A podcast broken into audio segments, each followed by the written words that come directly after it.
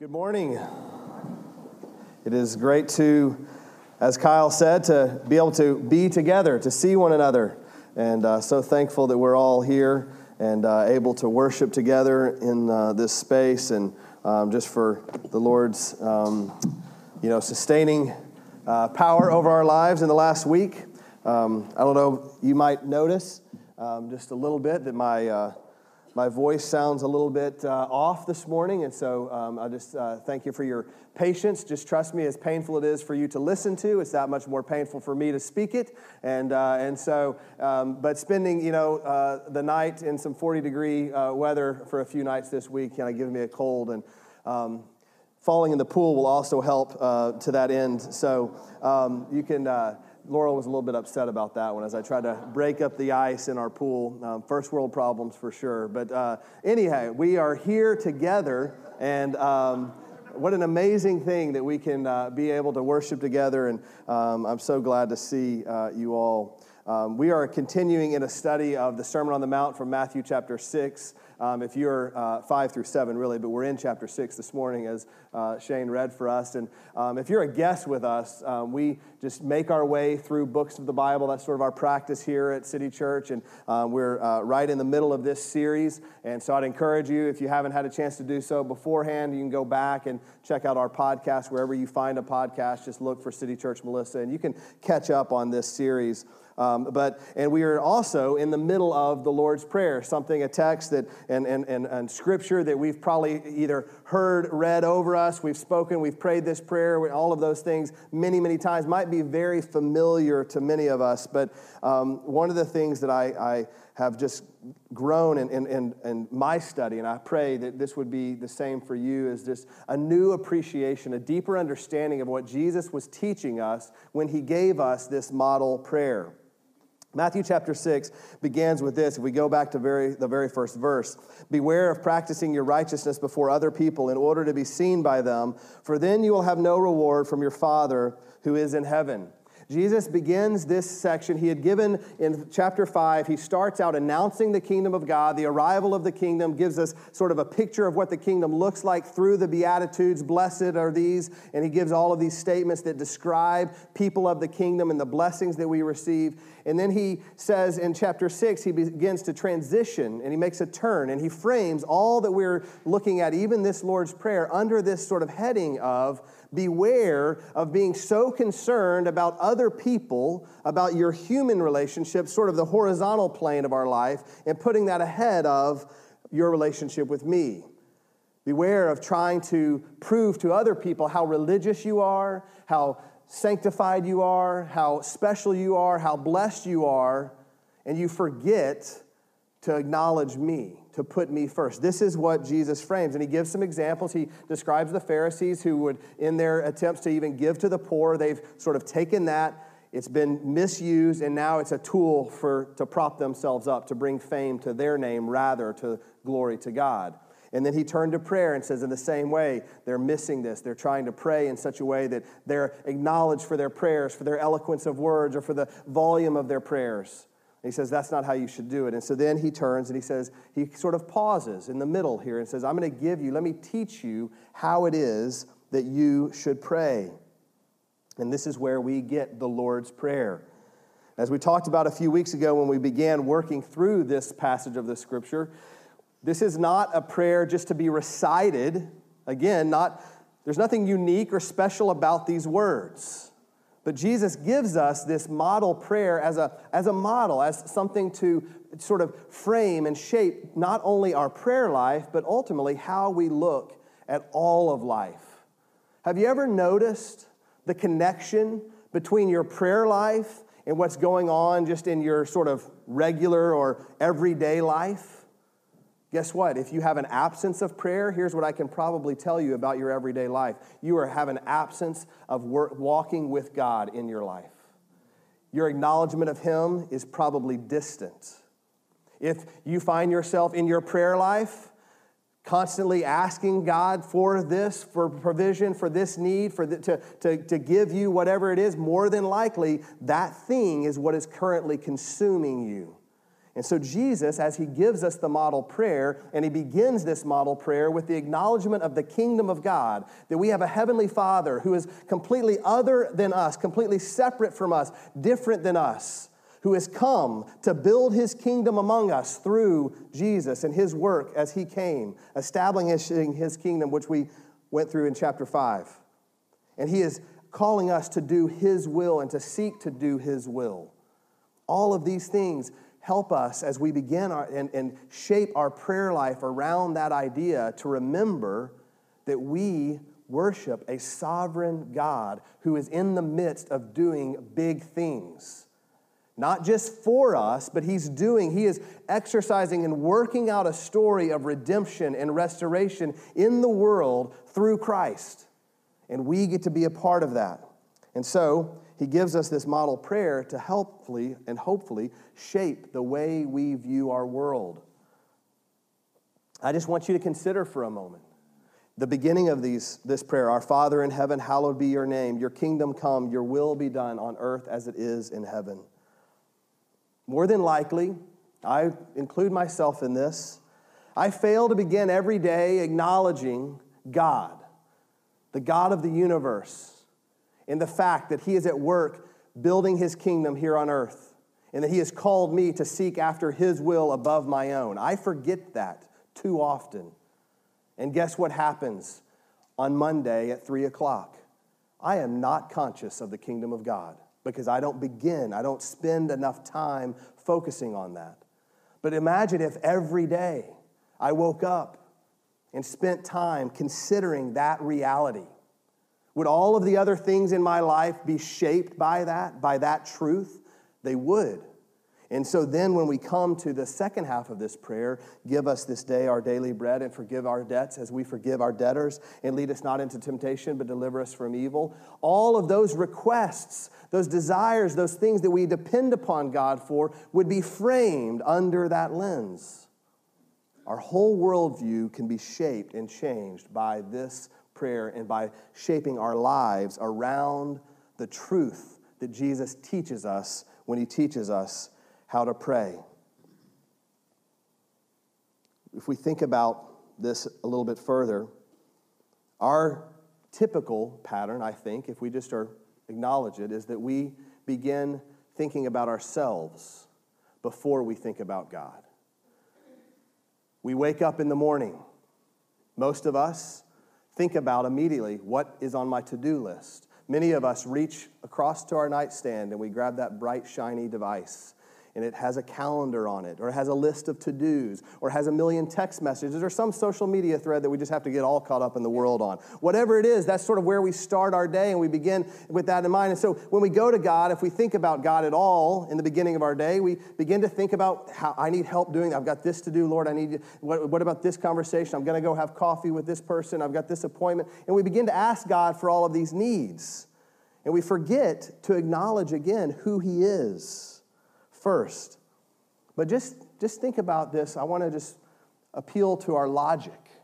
If we believe that we worship and we're praying to the God who has the power to answer all of the requests, he has the power to provide when we ask for provision. He has the power to bring healing when we ask for healing. He has the power to help us get in the new job or to fix this relationship, all of these things. If that's who he is he not God and worthy of our worship if he can do those things? It's the height of pride that we get tempted and we get that out of order where we begin to think, I'll just ask God for the things that he can give me. I believe he can give them to me, but he doesn't need me to acknowledge who he is. Jesus teaches us, no, that is the wrong. We've got it backwards when we do that. And so, as we come to the back half of this prayer where we have already acknowledged that we have a Father in heaven, we have a sovereign God of the universe who is holy, who is completely other than us, and is building his kingdom and has called us to be a part of that kingdom, then Jesus says in verse 11, give us this day our daily bread. And everything that Jesus follows in this from 11 and following is reminding us and is teaching us of our complete and total dependence on God.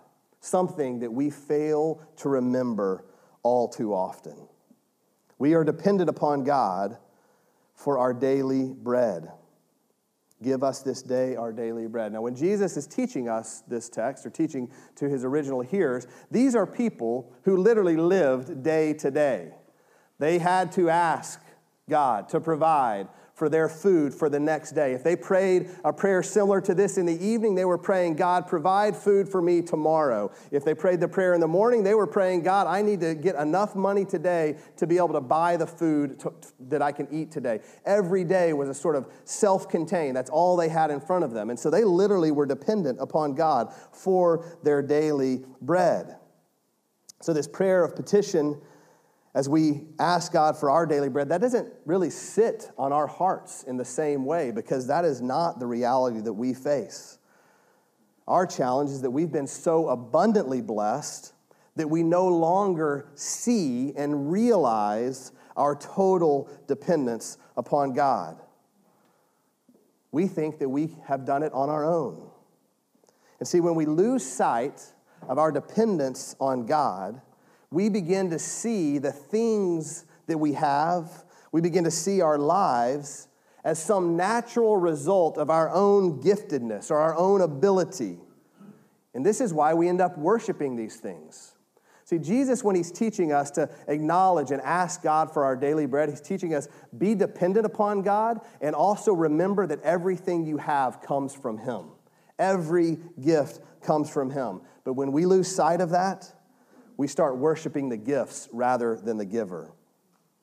Let me explain it this way. I don't think, this is not my heart, and I don't think many of us set out with the idea of worshiping an idol, finding something that is we could replace God with. I don't think that's our heart. We don't go to the car dealership and think about this car. Guys, I know there's a few cars out there, but let's just go with the general car. We're talking about Chevys here or something like that. Anyway, I didn't mean to pick on Chevys. That was mean. All right.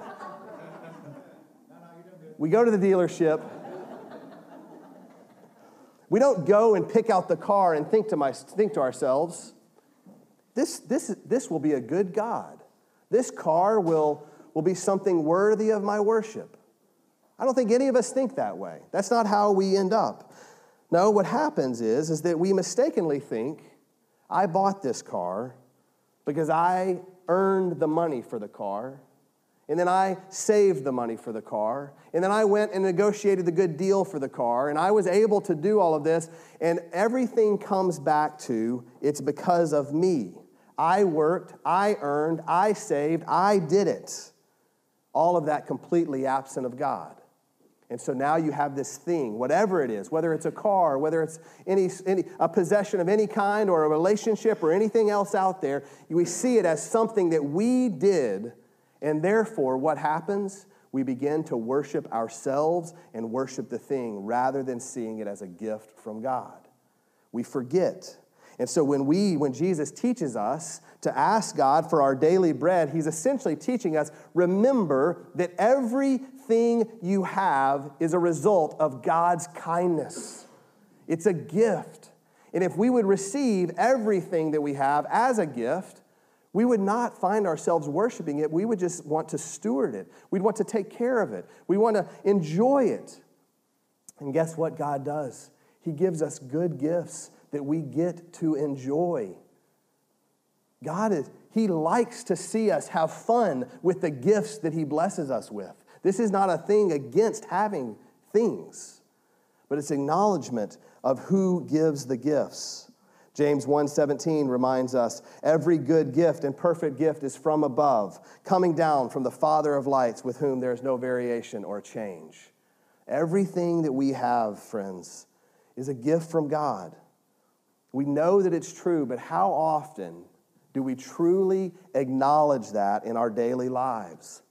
Our pride is so strong that I think if we're honest with ourselves, we look around our homes, we go about our day-to-day activities, and we think to ourselves, everything I have, everything that happens to me is because I did it. I earned it, I made it, I created it, I will have it. And we need to remember, Jesus teaches us, when we pray, give us this day our daily bread, this is a prayer in a sense of thanksgiving. It's an acknowledgement that we have been given gifts from God. And so when we ask God for our daily bread, ultimately what we do is we maybe change that around, and we give thanks for all of the blessing.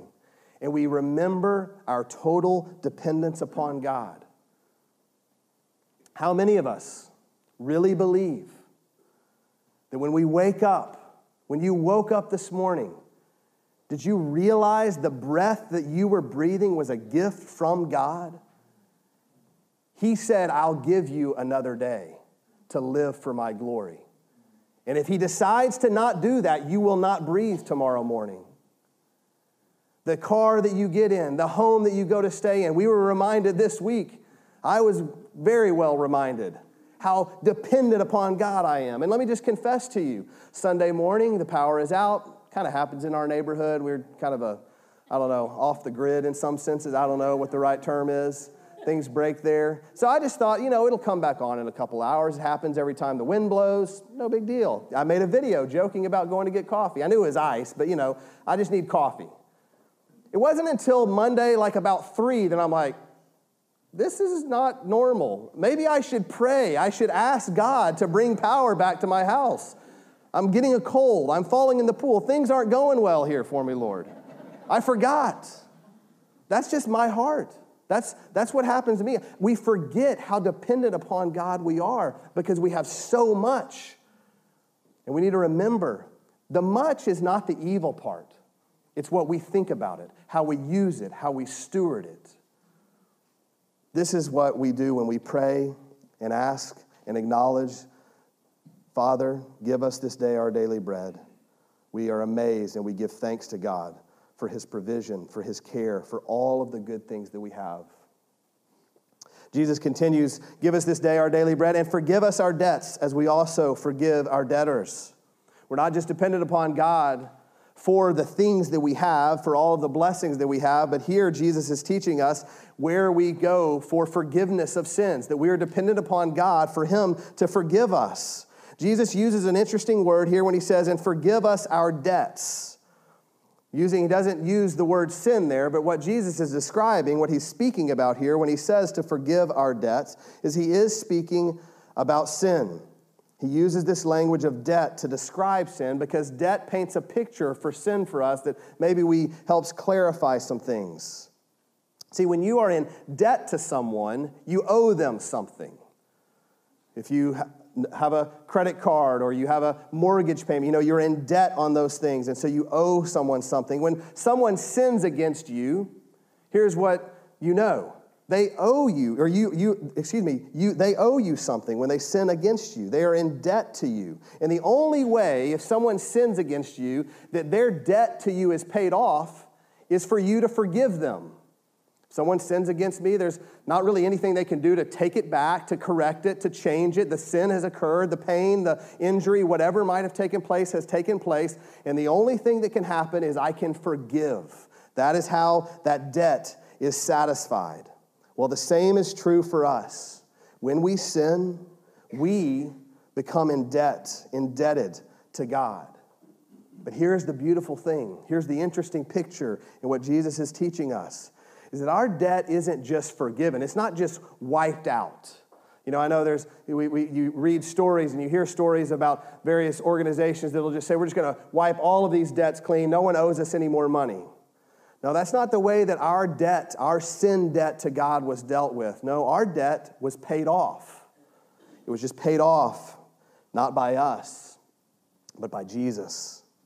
When Jesus laid down his life for us, our debt was forgiven because it was paid by another. And so our responsibility is simply to accept his payments and acknowledge our own sinfulness. And do you want to know how we go about doing that? How do we acknowledge our sinfulness before God? How do we receive that payment and apply it to our lives? It's through the act of repentance. This is why Jesus tells us to offer forgiveness and ask for forgiveness, because this is ultimately a prayer of repentance. Jesus, in verse 14, skipping down at the end, says, for if you forgive others their trespasses, he uses the word trespass instead of debt here, but still talking about the same subject, your heavenly Father will also forgive you. But if you do not forgive others their trespasses, neither will your Father forgive your trespasses.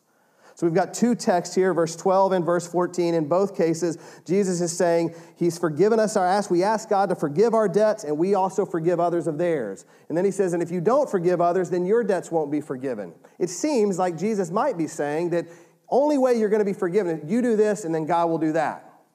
But that's not how God works. He doesn't do this exchange business. That's not the way he operates. So what is it that Jesus is getting at here? Matthew 18, a couple chapters later, Jesus is once again teaching his disciples, and it helps us to get a picture of what he's doing, what he is saying. Picking up in verse 21, he's talking to Peter. Peter's asking him about forgiveness and how he should forgive. He asks Jesus, Lord, how often will my brother sin against me and I forgive him? Many of you remember this. As many as 7 times? No, Jesus says, I do not say 7 times, but 77 times. Therefore, and he gives this parable, therefore the kingdom of heaven may be compared to a king who wished to settle accounts with his servants. When he began to settle, one was brought to him who owed him 10,000 talents. That's a lot of money, by the way. And since he could not pay, his master ordered him to be sold with his wife and children and all that he had, and payment to be made. So the servant fell on his knees, imploring him, have patience with me, and I will pay you everything. And out of pity, the master of the servant released him and forgave him the debt. But when the same servant went out, he found one of his fellow servants who owed him 100 denarii, a very small amount of money by comparison, by the way. And seizing him, he began to choke him, saying, pay what you owe. So his fellow servant fell down and pleaded with him, have patience with me and I will pay you.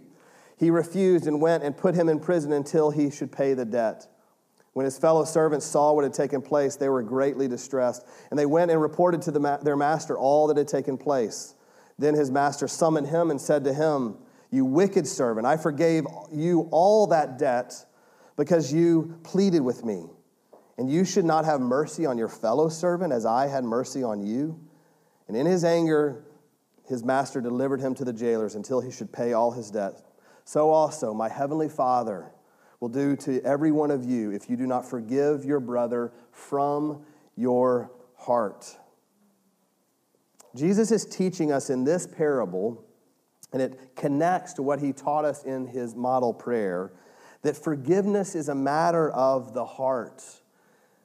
It's a picture of what's happening in the heart. And the point of the parable is that if we realize how much we have been forgiven, if we understand our indebtedness to God that was paid through the sacrifice of Jesus Christ, there is no way that we can have an attitude that would withhold forgiveness from someone else. It's only possible to withhold forgiveness and mercy towards another sinner if I don't believe that I had done anything ever wrong. Only when I believe that I have had in no need of forgiveness can I withhold forgiveness from other people.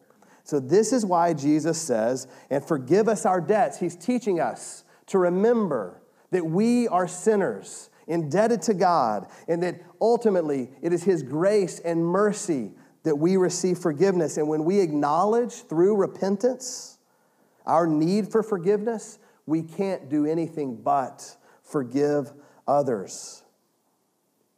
If I say I never felt the need to repent, and if I don't repent, then I won't be forgiven.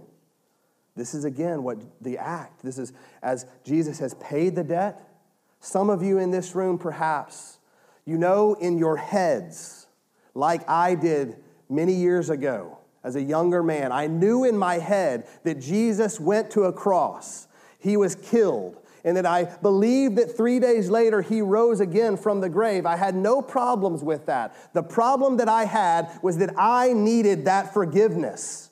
The problem I had was I didn't believe that I was the sinner that Jesus laid down his life for. I wouldn't argue with you over the idea of God. I wouldn't argue with you over the story of Jesus. What I would have argued with you over is, am I a sinner that needs that? I feel like I'm pretty good. But it's through the act of repentance that we remember, no, I am in great debt to God. and only because of his grace and mercy, because Jesus went to the cross on my behalf, do I have a relationship with him. I understand fully how indebted and how much forgiveness God has granted to me, and therefore, as I come to other sinners, brothers and sisters, our faith family, how can I withhold forgiveness for anything? I can't, because I know what I've been forgiven of. And so Jesus, in verse 12, when he says, "And forgive us our debts as we also have forgiven our debtors," he's in a sense teaching us that those two things go together. When we confess and when we repent to God and we receive forgiveness from him for our sins, we will, as a byproduct, go about being people who offer forgiveness. Do you want to know what this world needs more of? People who offer forgiveness, who display grace and mercy towards one another. This world does a great job of holding grudges, does a great job of being angry at one another, does a great job of resenting and all of those types of things. Imagine a world filled with people who recognize the grace and mercy of God in their own lives, so much so that no matter what it is, I forgive you. I show you grace. I respond in the same way that Christ has responded to me. That's what Jesus is teaching us. And as we pray like Jesus teaches us to pray, we remember before God, God, I am a sinner. I need your forgiveness. I have received through Christ your forgiveness. And we go about being people who forgive. Jesus then finally says in verse 13, closes out his prayer, this short little teaching, by saying, "And lead us not into temptation, but deliver us from evil." Now, this is a strange statement. I don't know if you've ever struggled with this statement before, but it would be right that you should. And lead us not into temptation. It's as if we're asking God, Jesus is teaching us, ask God to help, to not lead you to sin. So I need to ask God to not lead me to sin? That God could lead me to sin. God would intentionally place me in a place of temptation.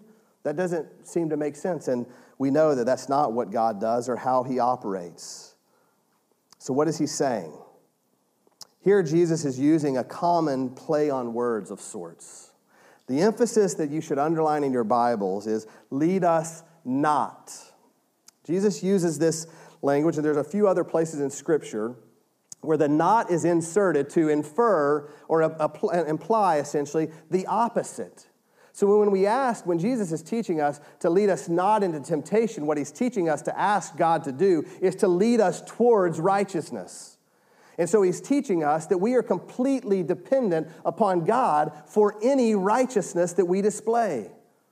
Once again, what is in the way of our understanding where our gifts come from? Pride. I made, I created, I did. What's in the way of us acknowledging or forgiving others? I'm not that sinful. I don't need to do that. Pride. And here again, the height of pride is to think that we are righteous in and of ourselves. And for the Christian, one of the things that we acknowledge as Christians is that's not true. I tell you, I have no righteousness of my own. That's me. I have no righteousness. He who knew no sin became sin for us, so that in him I might become the righteousness of God. It's only through Christ that I become the righteousness of God, through what he is doing in my life. And so when Jesus teaches us and tells us to pray and ask God to lead us not into temptation, what he's saying is, remember that everything, your righteousness, your holiness, your reflection of me in your character and the way you live your life is completely dependent upon my work in you. Why do we sing the words in the song, "Prone to Wander"? Because that's who we are. Left to myself, I am prone to wander away from God. I am tempted to steer away from the things of him. I'm not wholly on my own. It's only because of Christ's work in me that you see any righteousness. And we are dependent upon God to lead us towards righteousness. And so Jesus is teaching us, ask God. Ask him, make me look more like Jesus today than I did yesterday. Have you ever asked him to do that? Have you ever asked him to help you to reflect his character to a broken and lost and dying world more faithfully tomorrow than you did today? Do you begin with that idea in mind? Again, you open up, the very beginning of your day begins thinking about this idea that you would reflect God and that he would lead you towards righteousness, towards holiness, and protect you from the temptations that would take you astray.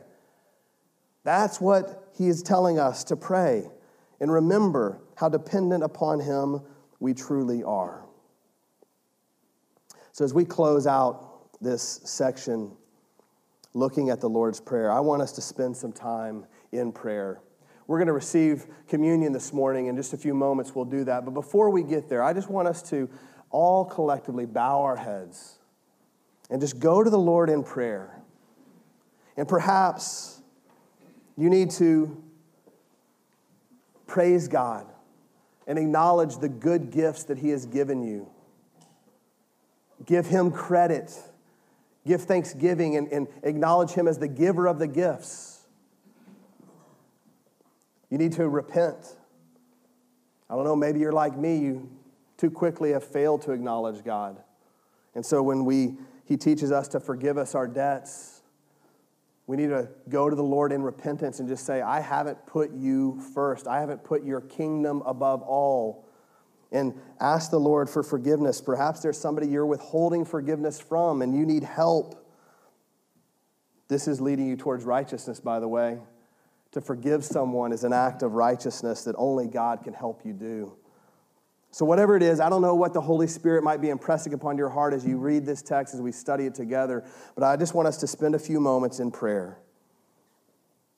Let's model our prayer life this morning after what we have been taught by Christ. So bow your heads and spend some time. Listen to the Holy Spirit.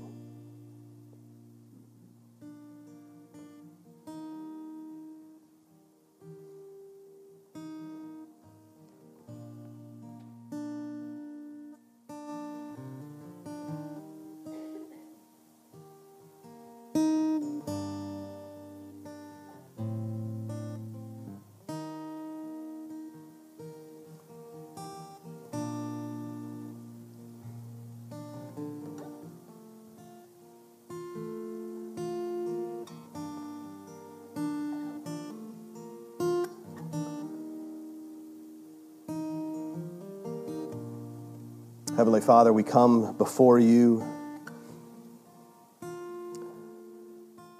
humbly, acknowledging your greatness, your power, and your purposes. You have a plan for this world, God.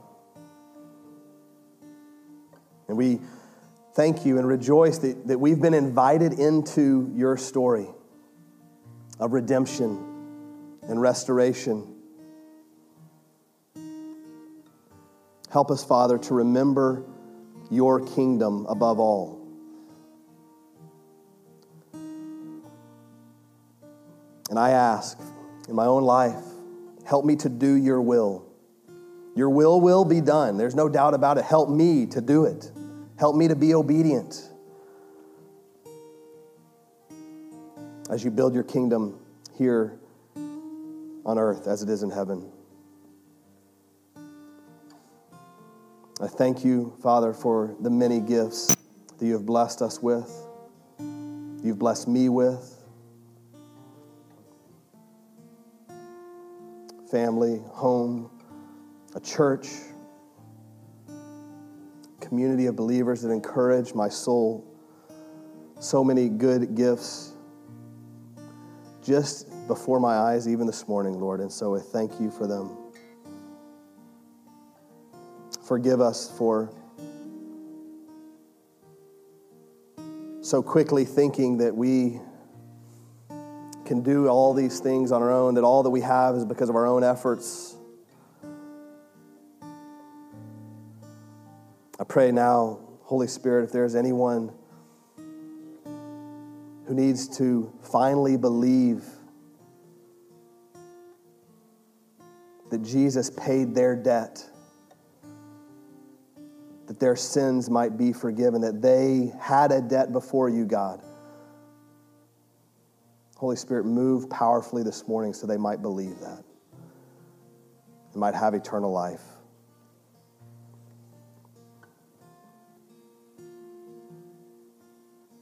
Father, we do pray that you would help us to look more like you, individually and collectively as a church family. Help us to display a righteousness that we do not possess on our own, that only comes from you. And we ask that you'd help us to do that, not for our glory, but for your fame, once again, so that your kingdom would continually be built. As hurting people look on the kindness and the grace and the mercy that we Christians display, and it might lead them to worship you, the one who made it all happen. Help us in this, Lord. We pray these things in the precious name of Jesus who taught us. Amen.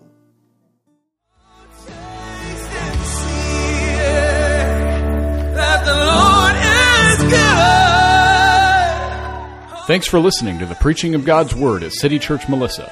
We meet Sunday mornings at 8:30 and 10:30 a.m. at 2300 Vineyard Hill Lane, and we look forward to seeing you there soon. City Church Melissa, for the glory of God and the good of the city.